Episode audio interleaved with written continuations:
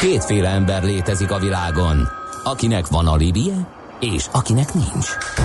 Az elsőnek ajánlott minket hallgatni, a másodiknak kötelező. Te melyik vagy?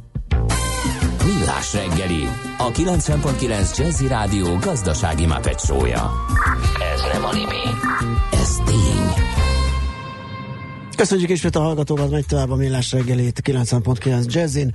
Március 21-e szerda reggel 8 óra 15 perc a stúdióban Ács Gábor. És Gede Balázs. 0630 20 10 909 az SMS és a WhatsApp számunk előbbi témánkhoz, ugye, amit említettél a KKI rovatban. Hali weblap három nyelven, Facebook, Pinterest, Google, cégem, YouTube, videók, ennyi helyen vagyok látható. Egy női cipész, ha már megszólítottatok. Ah, Szuper, Ez jó, van, gratulálunk. Így kell ezt csinálni, igen, Igen, még azt akartam igen. ott hozzátenni, hogy jó bornak is kell a cégért, tehát az nem úgy van, hogy van a kis üzlet, és, a, és akkor ő neki van a vendégköre, és akkor ő jól el van.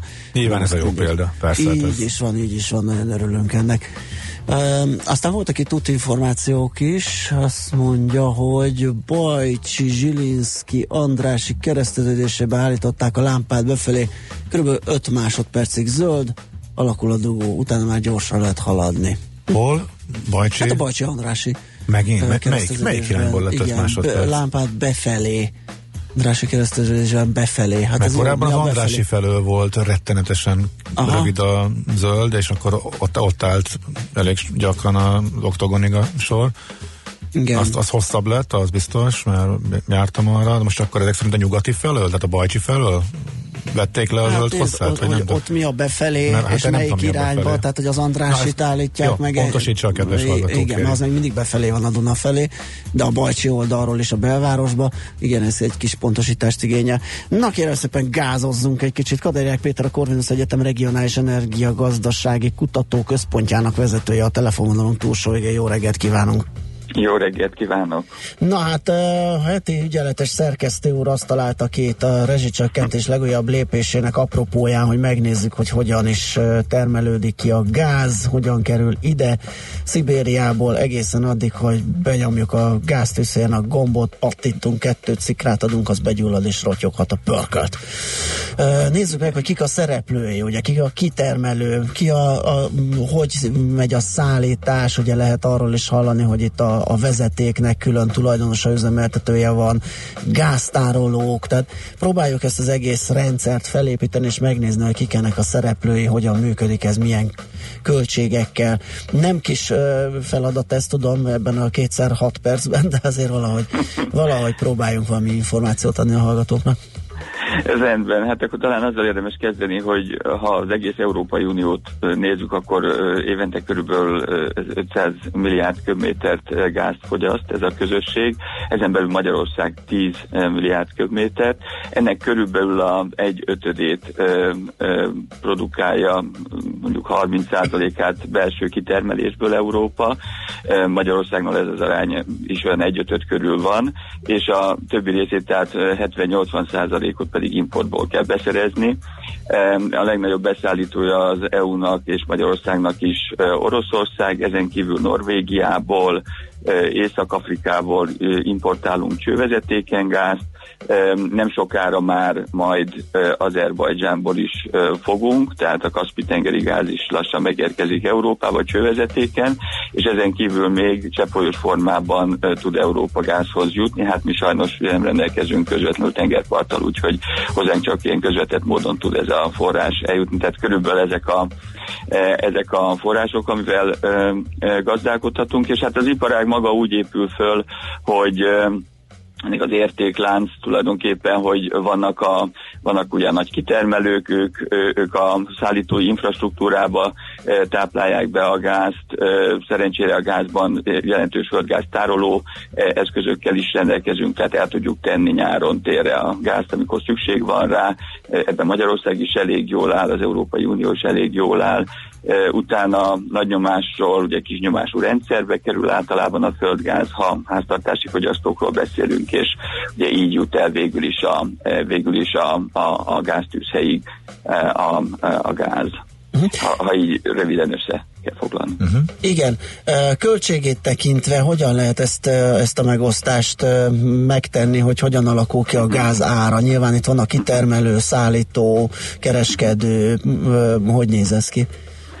Hát ugye most a műsorra készülve elő kotoráztam a legutóbbi ilyen gázszámlámat, hogy én is megértsem, hogy az ember nem nagyon nézegeti ezt a nap. De körülbelül azt lehet mondani, hogy, hogy ma, hogyha egy háztartási fogyasztó gázvásol itthon Magyarországon, akkor én, én, én kilen, tavaly 91 forintot fizettem tokkal vonóval nettó egy köbméter gázért, ez bruttó 116 forint, tehát az áfa az, ami 27 százalék.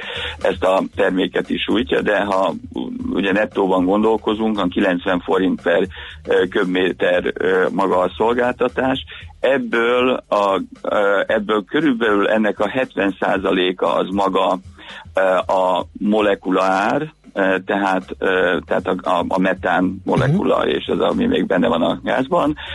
Ez olyan, hát én azt mondom, hogy ma olyan 60 65 forint körül mozog, és a többi komponens ebből a 91 forintból az a, annak a infrastruktúrának a használatához kötődik, ami révén eljut a molekula a háztartásig, tehát ez magában foglalja a e, szállítási nagynyomású hálózat fenntartásának a költségét, a tárolással kapcsolatos költségeket, a gáz elosztói infrastruktúra működtetést és az egyetemes szolgáltatónak, tehát annak a kereskedőnek az árését.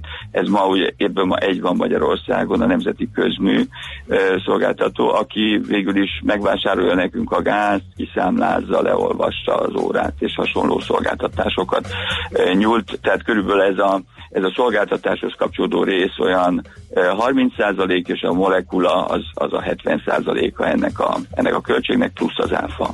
Uh-huh.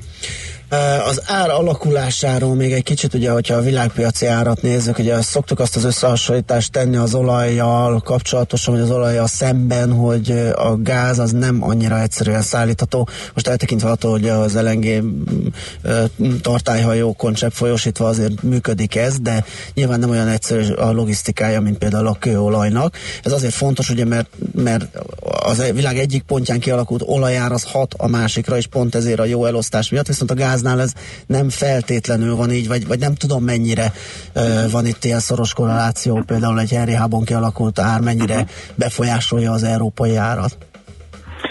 Abszolút így van, 4-5-6 évvel ezelőtt nem nagyon lehetett egyáltalán globális gázáról beszélni. Három nagy gázfogyasztó régió van igazából, az egyik Dél-Kelet-Ázsia, Japánnal, Dél-Koreával, a másik az Egyesült Államok, és a harmadik pedig az európai gáz piac, és ha ma ránézünk a, a nagykereskedelmi árakra, hiszen ugye molekula szempontjából ez a lényeges, akkor azt lehet mondani, hogy négy évvel ezelőtt Európa körülbelül a Henry Hub, tehát az amerikai árnak három-három és félszeresét ugye három és félszeresébe került, uh-huh. tehát az európai fogyasztók, ha úgy tetszik, majdnem négyszeresét kellett fizették, fizessék a gázért, mint az amerikaiak. Ma ez, ma ez a duplája, tehát az európai TTF az, az, az körülbelül két, kétszer annyi, mint a, a Henry Hub, és Egyébként Európán belül is vannak még ilyen gáz nagykereskedelmi árkülönbségek, tehát mondjuk a a finnek, akik 2010 mondjuk 6-7-ben a legdrágábbak voltak Európán belül, ők a TTF-nek a kétszeresét fizették, azaz az árnak a háromszorosát. Tehát körülbelül ezek azok az arányok, ami nagykereskedelmi szinten jellemző, de valóban igaz az, hogy az utóbbi ugye időszakban elsősorban a cseppfolyós földgáznak, az LNG-nek a, a, a növekvő globális kereskedelme ugye azt eredményezi, hogy egy jelen jelentősebb árkonvergencia megindult ezen nagy régiós piacok között, ami és, a, és az árkülönbségek lényegében a szállítási költségekkel azok alakulásával elég szoros korrelációt mutatnak. Ugye sok történet van arról, hogy ezek a cseppfolyósított földgázzal megtöltött tankerhajók, ezek miközben elindulnak Katarból, vagy most már az Egyesült Államokból, ugye útközben hányszor változtatnak irányt attól függően, hogy éppen a nagykereskedelmi gázárak az említett régiókban, országokban, vagy az új LNG fogyasztó országokban éppen hogyan alakulnak. Tényleg ilyen működik, hogy el, elindul és valahol kap egy jobb árat, és irányt változtat, inkább arra viszi? abszolút, abszolút, abszolút. tehát most, igen, nagyon rugalmas.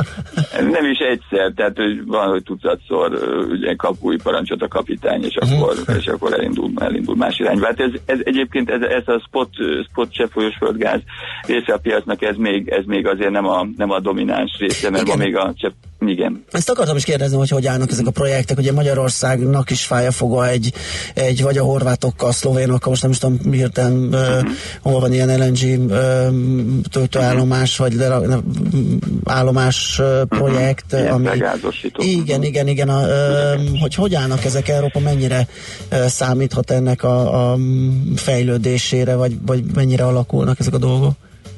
hát, Ö, hát ez egy nagyon, ez egy nagyon lényeges ö, diversifikációs lehetőség ö, Európa számára. Tehát ö, ugye, ha megnézzük azt, hogy ez egy furcsa piacépítés egyébként Európában, mármint a gázpiac ö, kialakítás és integráció, mert egy olyan szektorban akar versenyt meg, meg, meg integrációt csinálni az EU, ahol még egyszer mondom 80%-os az importfüggősége, vagy 75, és nem sokára 80 lesz, mert a nagy kitermelés Európában, a nagy kitermelőknek a, a, a teljesítménye, főleg a hollandoké, az, az radikálisan csökkent. Uh-huh, kimerülőben. Még uh-huh. kimerülőben van, tehát még több importra lesz szükség.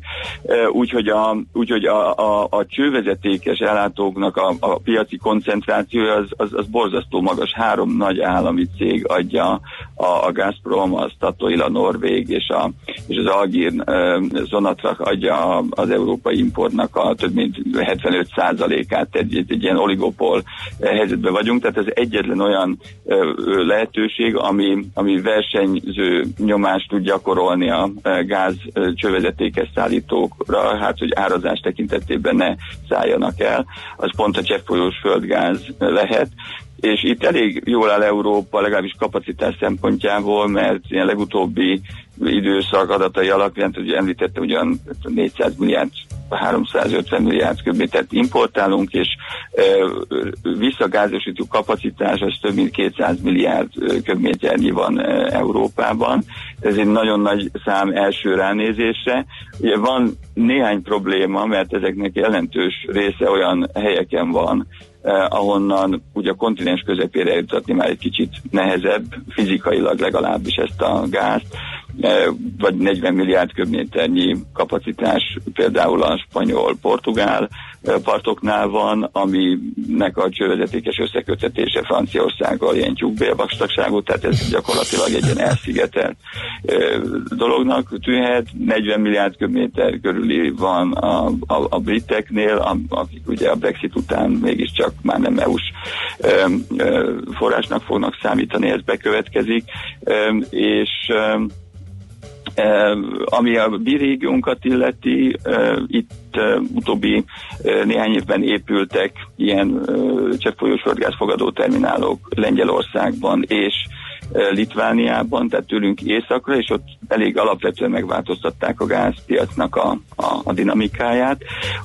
Mi pedig hozzánk legközelebb Olaszországban vannak ilyen fogadó terminálok, de valahogy valahogy valami okból azok, azokat nehezen tudjuk elérni, és ezért valóban ugye az a terv már régóta, hogy hát ugye nekünk nagyon-nagyon fontos lenne, hogy egy, egy ilyen regál, visszagázosító terminál Horvátországban, ugye Krik sziget környékén van ezt tervbe véve, Eh, megvalósuljon, úgyhogy a következő időszaknak is egy ilyen, egy ilyen kiemelt kérdése, hogy vajon, vajon erre sor kerül-e, hogy ez megvalósul. Világos, nagyon fogy az időnk, de még egy utolsó témát, kérdést még esetleg beszéljünk meg, a kereskedelmét a gáznak, eh, hogy milyen szerződések alapján, milyen időtávra lekötött eh, kvóták, hogyan működik ez a gyakorlatban, mi történik, hogyha a szerződéshez képest elmozdul az ár, lehet-e módosítani például, hogy jobban járjon a vevő, vagy mindenki viseli a maga következményeit az árelmozdulásnál nyilván jobban is lehet járni ezzel, hogyha fölfelé megy az ár, és előre olcsón megállapodtunk.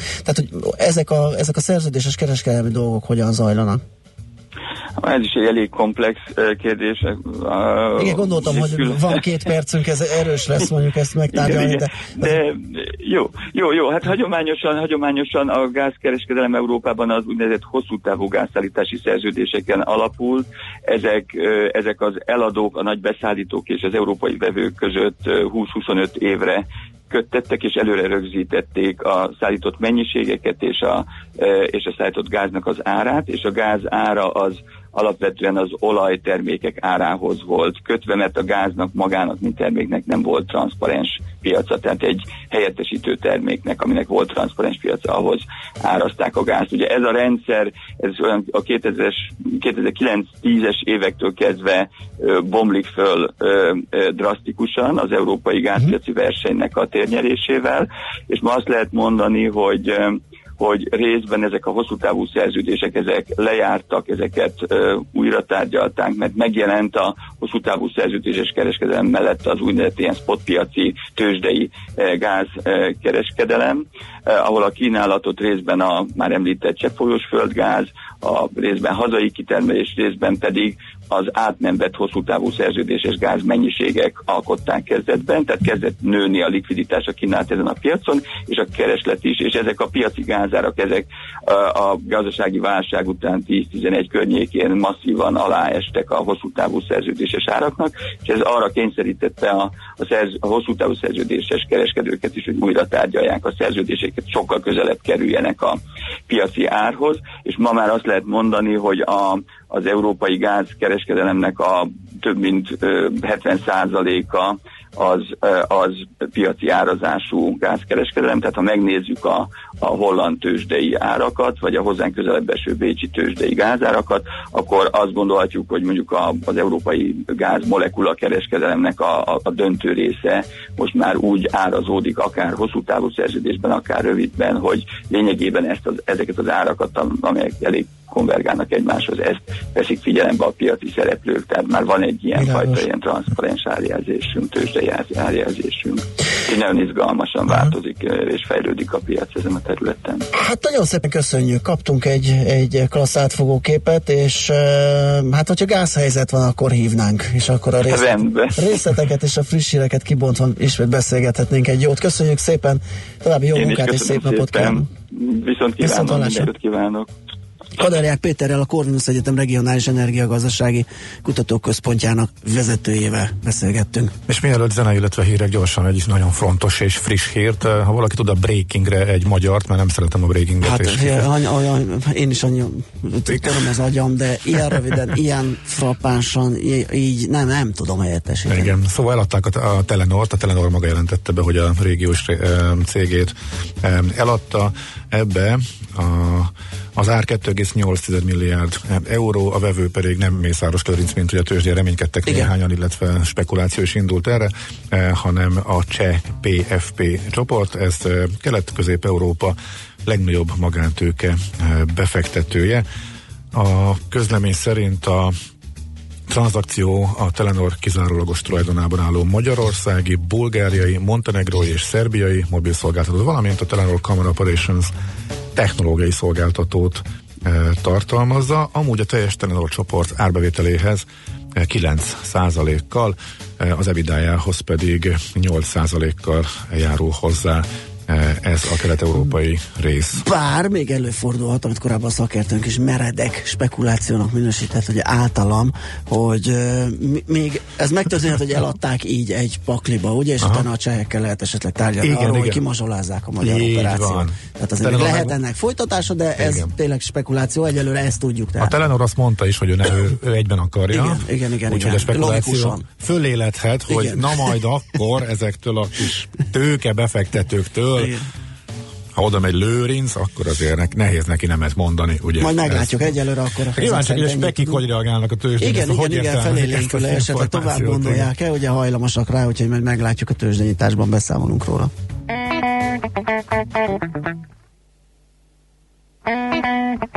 Move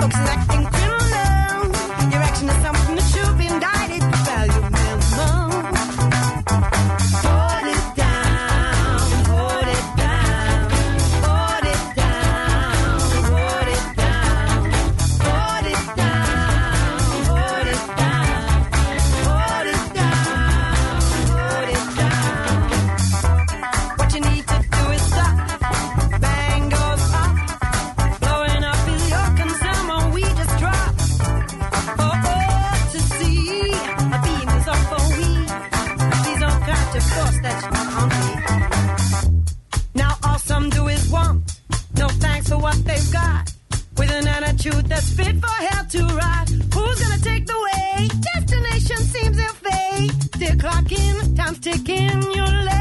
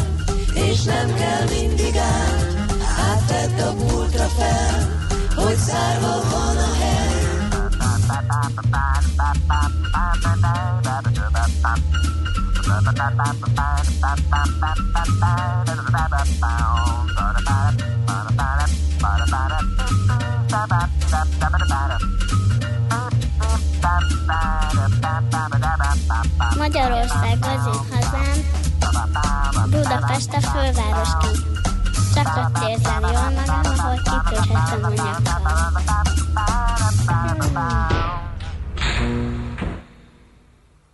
Csinálunk egy-két kört és felmerül,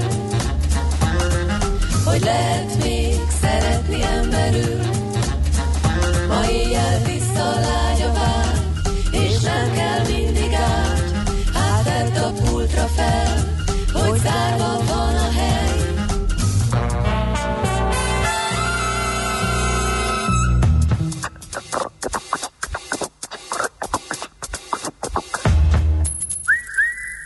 Aranyköpés a millás reggeliben. Mindenre van egy idézetünk. Ez megspórolja az eredeti gondolatokat. De nem mind arany, ami fényli. Lehet kedvező körülmények közt gyémánt is. Hmm, Kassák Lajos magyar író, költő, képzőművész, festő, a mai születésnaposunk 1887-ben született ezen a napon március 21-én. Ő mondta egy alkalommal, egy napi élet az egyik végletből a másik végletbe dobhat bennünket. És vannak, akik így összetörnek, és vannak, akik keményebbé, szívósabbá ütődnek. Hát ez így van. Valóban. Aranyköpés hangzott el a millás reggeliben. Ne feledd, tanulni ezüst, megjegyezni arany. Az szerencse fia vagy? Esetleg a szerencse lánya? Hogy kiderüljön, másra nincs szükséged, mint a helyes válaszra. Játék következik. Minden a páros belépőjegyet lehet nyerni tőlünk a március 23-a 25-e között a Budapest Sportarénában megrendezésre kerülő Garden Expo kerti életmód kiállítás és orhidea ünnepre. Mai kérdésünk a következő, melyik kortól használják a pergolát? A. Középkortól, B. Ókortól, vagy C. Csak a 20. századtól. A helyes megfejtéseket ma délután 16 óráig várjuk a játékkukac jazzy.hu e-mail címre. Kedvezzem ma neked a szerencse! Nos, uh, mire Hát van az meg öt, öt, morgásos Az hallgató. hát, morgást? Igen, Hát, tehát az, figyelj, az megígértük, betyár. aztán Az betyár. Vidám morgós reggelt, így kezdte Igen. a hallgató WhatsApp üzenetét. Az ugye az e- egy. Lebetegedtem persze pénteken, amikor nem volt normál rendelés, irány az ügyelet, két és fél óra várakozás után, ami alatt öt embert vizsgáltak meg. Az orvos között, ki kell menni egy címre, bizonytalan idő múlva ér vissza. Uh. Így én viszont hamar haza, internet, gyógyszerek, pihenés, gyógyulás, csodás EU helyzet. Igen, hát ez ilyen bosszantó dolog, de hát egy De- ügyeletnél ez sajnos ez előfordul. benne van a pakliban, Igen, rendkívül igen, bosszantó. igen, igen. Mindenki járt már így szerintem. Igen. Kettes. Általában esténként háttérműsor gyanánt megy valamelyik tematikus csatorna, a műsor néha még jó is, de a reklámok. Ezt a szintet már alig lehet alulmúlni. Ott vannak például a kiabálós fajták. Rettenet, amikor ostobán beleordítanak az éterbe. A banki reklámoknak meg a fele nincs tisztában a számokkal. A 9,74 százalékos THM az 83 százalékos, ezt nem tudom, hogy jön ki, de a, de a 9,74 század százalékos az egészen más. Nagyon gáz. Mi anno, annó akkor egyest kaptunk ilyenért, hogy két oldalt foglalt el a naplóban. Igen, egyébként Igen, ez érdekes, Keri, nálunk is előfordul a műsorban szakértőktől is. igen, hogy, igen, de ez, ez egyébként pár napja tűnt fel nekem is, hogy egy reklámba is Igen? így Aha. jelent meg a THM, igen, hogy lehagyták róla azt, hogy tized vagy század. Igen, és van, aki erre azt mondja, hogy megyünk ebbe az irányba, és ha a Igen. nép átveszi, akkor simán bekerül, és akkor átalakul a nyelv, és akkor az lesz elfogadott. Hát nem tudom, ebben Igen. az esetben azért szerintem ez nem olyan kérdés, nem? Főleg nem két tizedesre bontva, tehát egynél még azt mondom, hogyha föláll egy olyan szabály, hogy 9,7 Aha. és nem teszed hozzá, akkor az, az előbb-utóbb azt mondjuk, hogy a tizedet vesszük alapnak, és Igen. akkor az értelmezhető. Az- az ugye egyértelmű. Igen. De két jegynél azért Hát ott a század százalék az Persze, hát hiszen az lehet ezred is, akár, vagy Igen. tízezred. Jó, THM-nél nyilván nem fognak négy tizedes jegyre bontani számokat, de Aha. Á, nehéz ügy ez, igen. Nekem se tetszik annyira. Három. Értem én, hogy fejlődik a nyelv, de néha elég furcsa. Szerintem helytelen megoldások születnek figyelemmel követni. Én eddig a figyelemmel kísérni és a nyomon követni kifejezéseket ismertem. A ne és nem, illetve a se és sem közötti különbségről épp úgy, mint a ba, be, ban, ben külön, megkülönböztetéséről már leszokott szinte mindenki. De könny- abba elképesztő könnyű beleszaladni egyébként. Nagyon. Mi is. Nagyon. Hát Időnként. főleg így ugye az És de a legdurvább az, hogy a másikon észreveszed, Igen. és egyből így szólsz neki, vagy így integetünk itt Igen, a egymásnak, és rendülettel e- Ez általában akkor következik be legalábbis élő adásban, hogy ha, vala, ha mondasz valamit, még éppen benne vagy a mondatban, de már a következőn gondolkodsz, Igen, vagy valami igen, másra igen, koncentrálsz, például SMS nézel, vagy a következő van, hírre figyelsz van, már, és még És- és kicsit- és kicsúszik az irányítás. Igen. Igen. Ne, tényleg, van ilyen, és tényleg tényleg sokszor van ilyen, Na próbálunk és is ott van az idézőjel küld el nekem egy D-vel, és a küld el nekem két D-vel helyett. Aha. Lehet, hogy Az lemaradtam gyakori, az az új nem? nyelvtan kiirdetéséről. Hát nem tudom, én annyira Igen, nem. hát elő, előfordul, hogy előfordul, igen. túlépünk rajta, de hát igen, van, van ilyen, hogy ez Négyes, mint ahogy az új Kresszről is záróvonal megengedett Oh. sebesség irányező, és még sorolhatnám Zebrán majdnem előtt, mert a Járdos, Járda szigetet a másik oldalról megkerülve előz. Csodák Aha. vannak. Igen. Hogy valami jó is jusson a végére, lassan, de biztosan jön a tavasz. Szép napot, söndör. köszönjük. Hát igen, ez, ezt a méretes morgást, ezt meg, eh, meg, meg, Meg kellett, hogy így van. meg kellett osztanunk. Uh, mert uh, ha bár én öt pontosnak mondtam, ez csak négy pont, de így is több másfél képernyő uh-huh. oldalt vett igénybe. az iménti dalban is elhangzott, hogy Budapest a fővároskánk. Hát Na, most de akkor büdö, így- büdépesz, vagy hogy mondja? Nem, nem, nem, fél, nem akarom. Hagyjuk meg a I-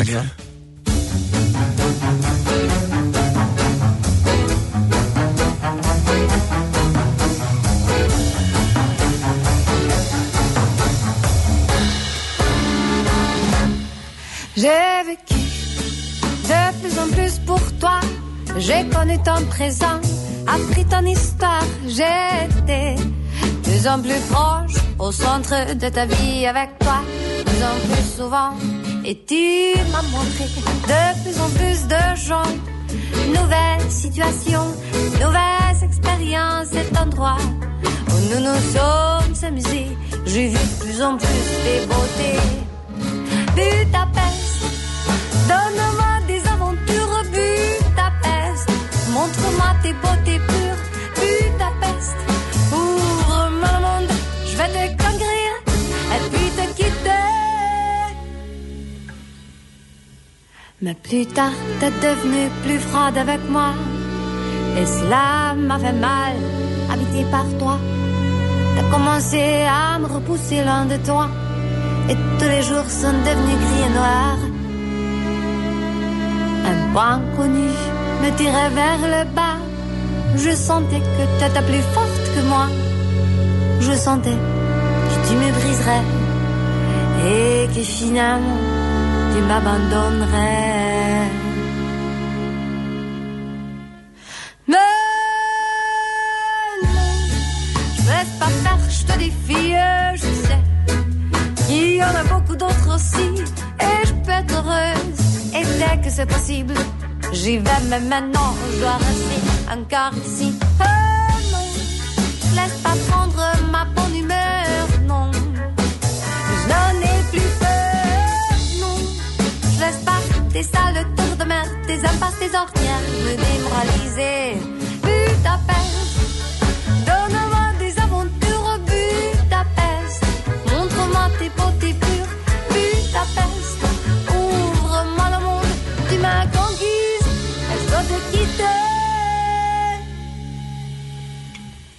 Mais je me plonge encore dans ces dignes édifices de l'avenue. Et après, je contemple le merveilleux Danube, inondé de lumière dorée comme dans un conte que toutes les vieilles lointaines racontent.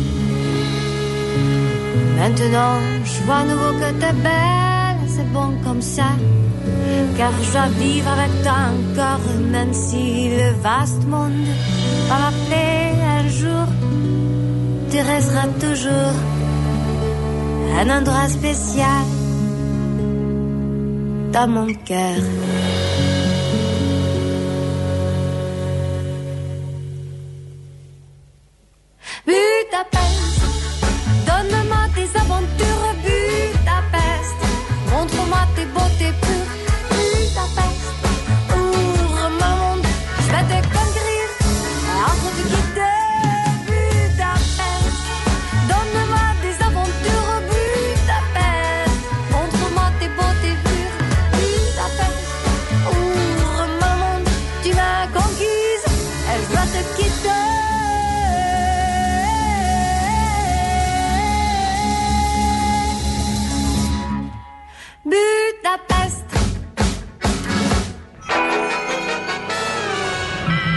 Lakosság nagy része heveny mobilózisban szenved. A statisztikák szerint egyre terjednek az okostelefonok. A magyarok 70%-a már ilyet használ.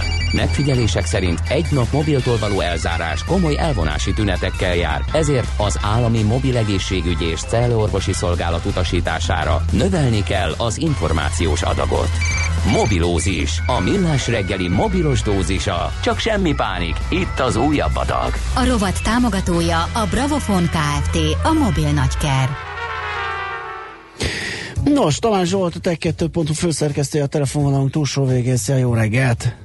Jó reggelt, sziasztok, jó reggelt mindenkinek. Na, fussunk át egy kicsit, hogy hogy áll a Nokia. Ugye mi is többször megemlítettük már, meg hát a hallgatók is tisztában vannak vele, hogy felkarolták ezt a régi márkát, és már nem a Nokia.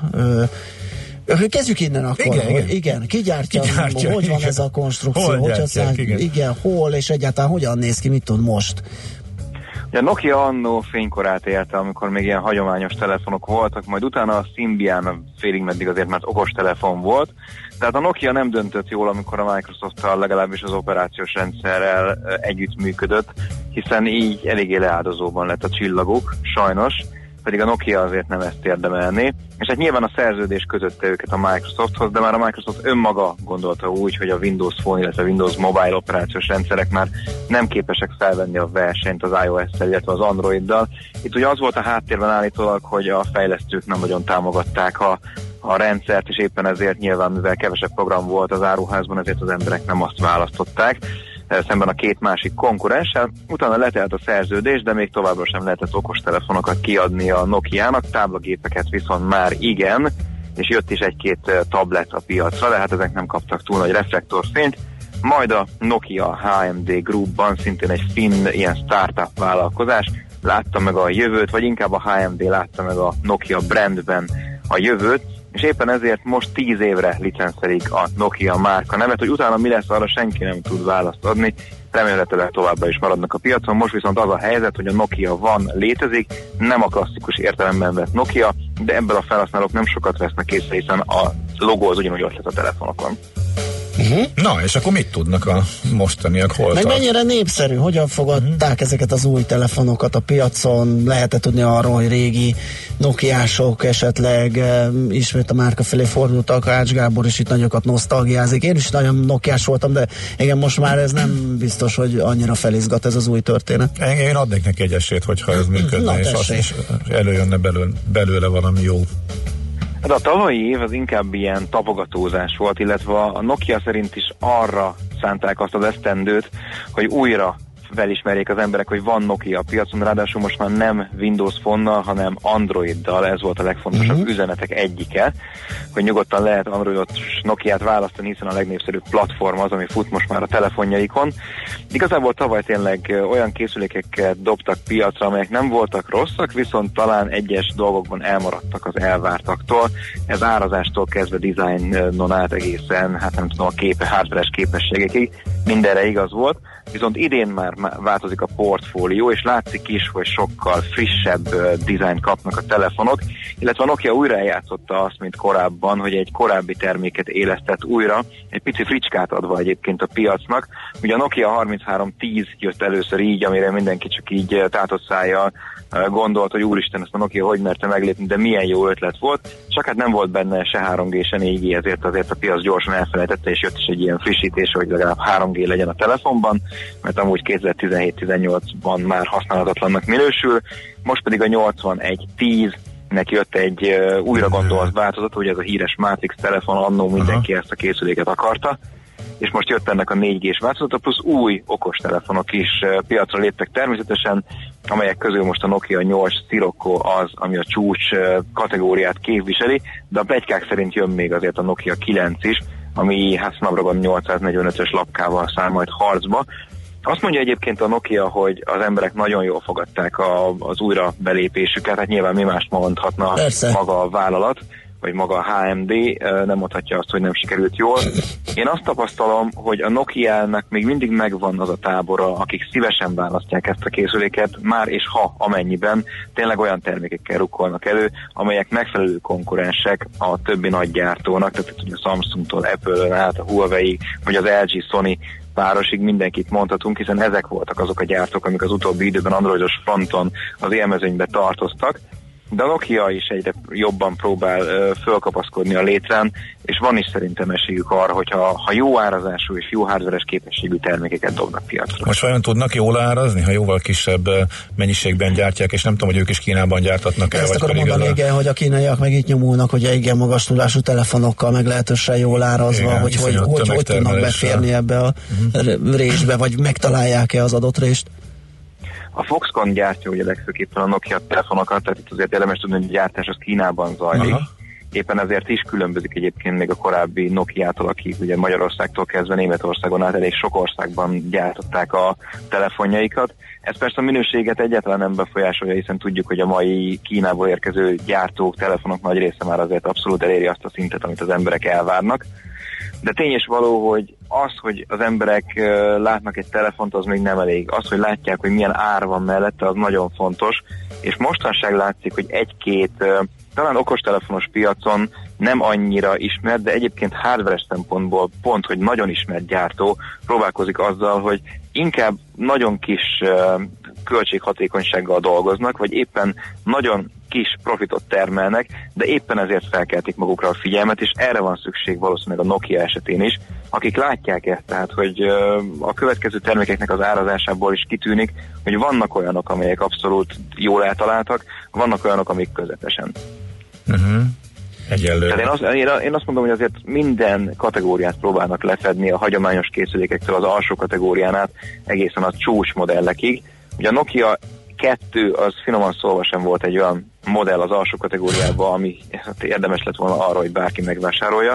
Ellenben a Nokia 1, ami számozás terén kisebbnek tűnik, de mégis erősebb telefonnak hat, Hát az viszont az első Android Go operációs rendszerrel szeret telefon. Egy pár szóban az Android Go-ról azt kell elmondani, hogy ez az operációs rendszer, ami kimondottan gyengébb hardware szeret telefonokra e, való, és éppen ezért hasonló felhasználói élményt biztosít, mint akár egy középkategóriás telefon, és tényes való, hogy hiába van csupán 1 GB RAM a Nokia 1-ben, ettől függetlenül az a tapasztalat, hogy egész szépen fut rajta a szoftver, és nem akadozik, plusz maga a készülék is abszolút azoknak megfelelő, akik egy másodlagos vagy egy, vagy egy ilyen belépő szintű telefont képviselnek. Aha. Hát abszolút elgondolkodtató. Illetve hát az üzleti modell akkor végül is annyi, hogy ugyanott gyártanak, egyelőre kevesebbet, ugyan, ugyanúgy lefedve a piacot, mint mások, viszont építenek az iszonyatosan népszerű brandre, meg a brand nosztalgiára eh, sokakban, és akkor ezzel próbálnak gyorsan fölfut, fölfuttatni, ugye, hogyha leegyszerűsítem. Igen, hiszen itt azért nincs idő arra, hogy, hogy az ember eltétovázzon, és, és azt gondolja, hogy majd egyszer kiadunk egy olyan telefont. Az első év az, hogy ilyen kigondoló Mhm. év volt, az teljesen normális, és nyilván a HMD-nek is fel kell venni a fonalat, hiszen a mai okostelefonos iparág azért rendkívüli ütemben fejlődik, de a második évben már oda kell tenniük magukat, és tényleg olyan termékeket piacra dobni, amelyek felkeltik a felhasználók érdeklődését, és kinyitják akár a pénztárcájukat is azért, hogy egy erősebb modellt megvásároljanak. Uh-huh. Oké, okay. értem. Na, hát ez tök izgalmas. Igen, igen, jó, nyomon követjük.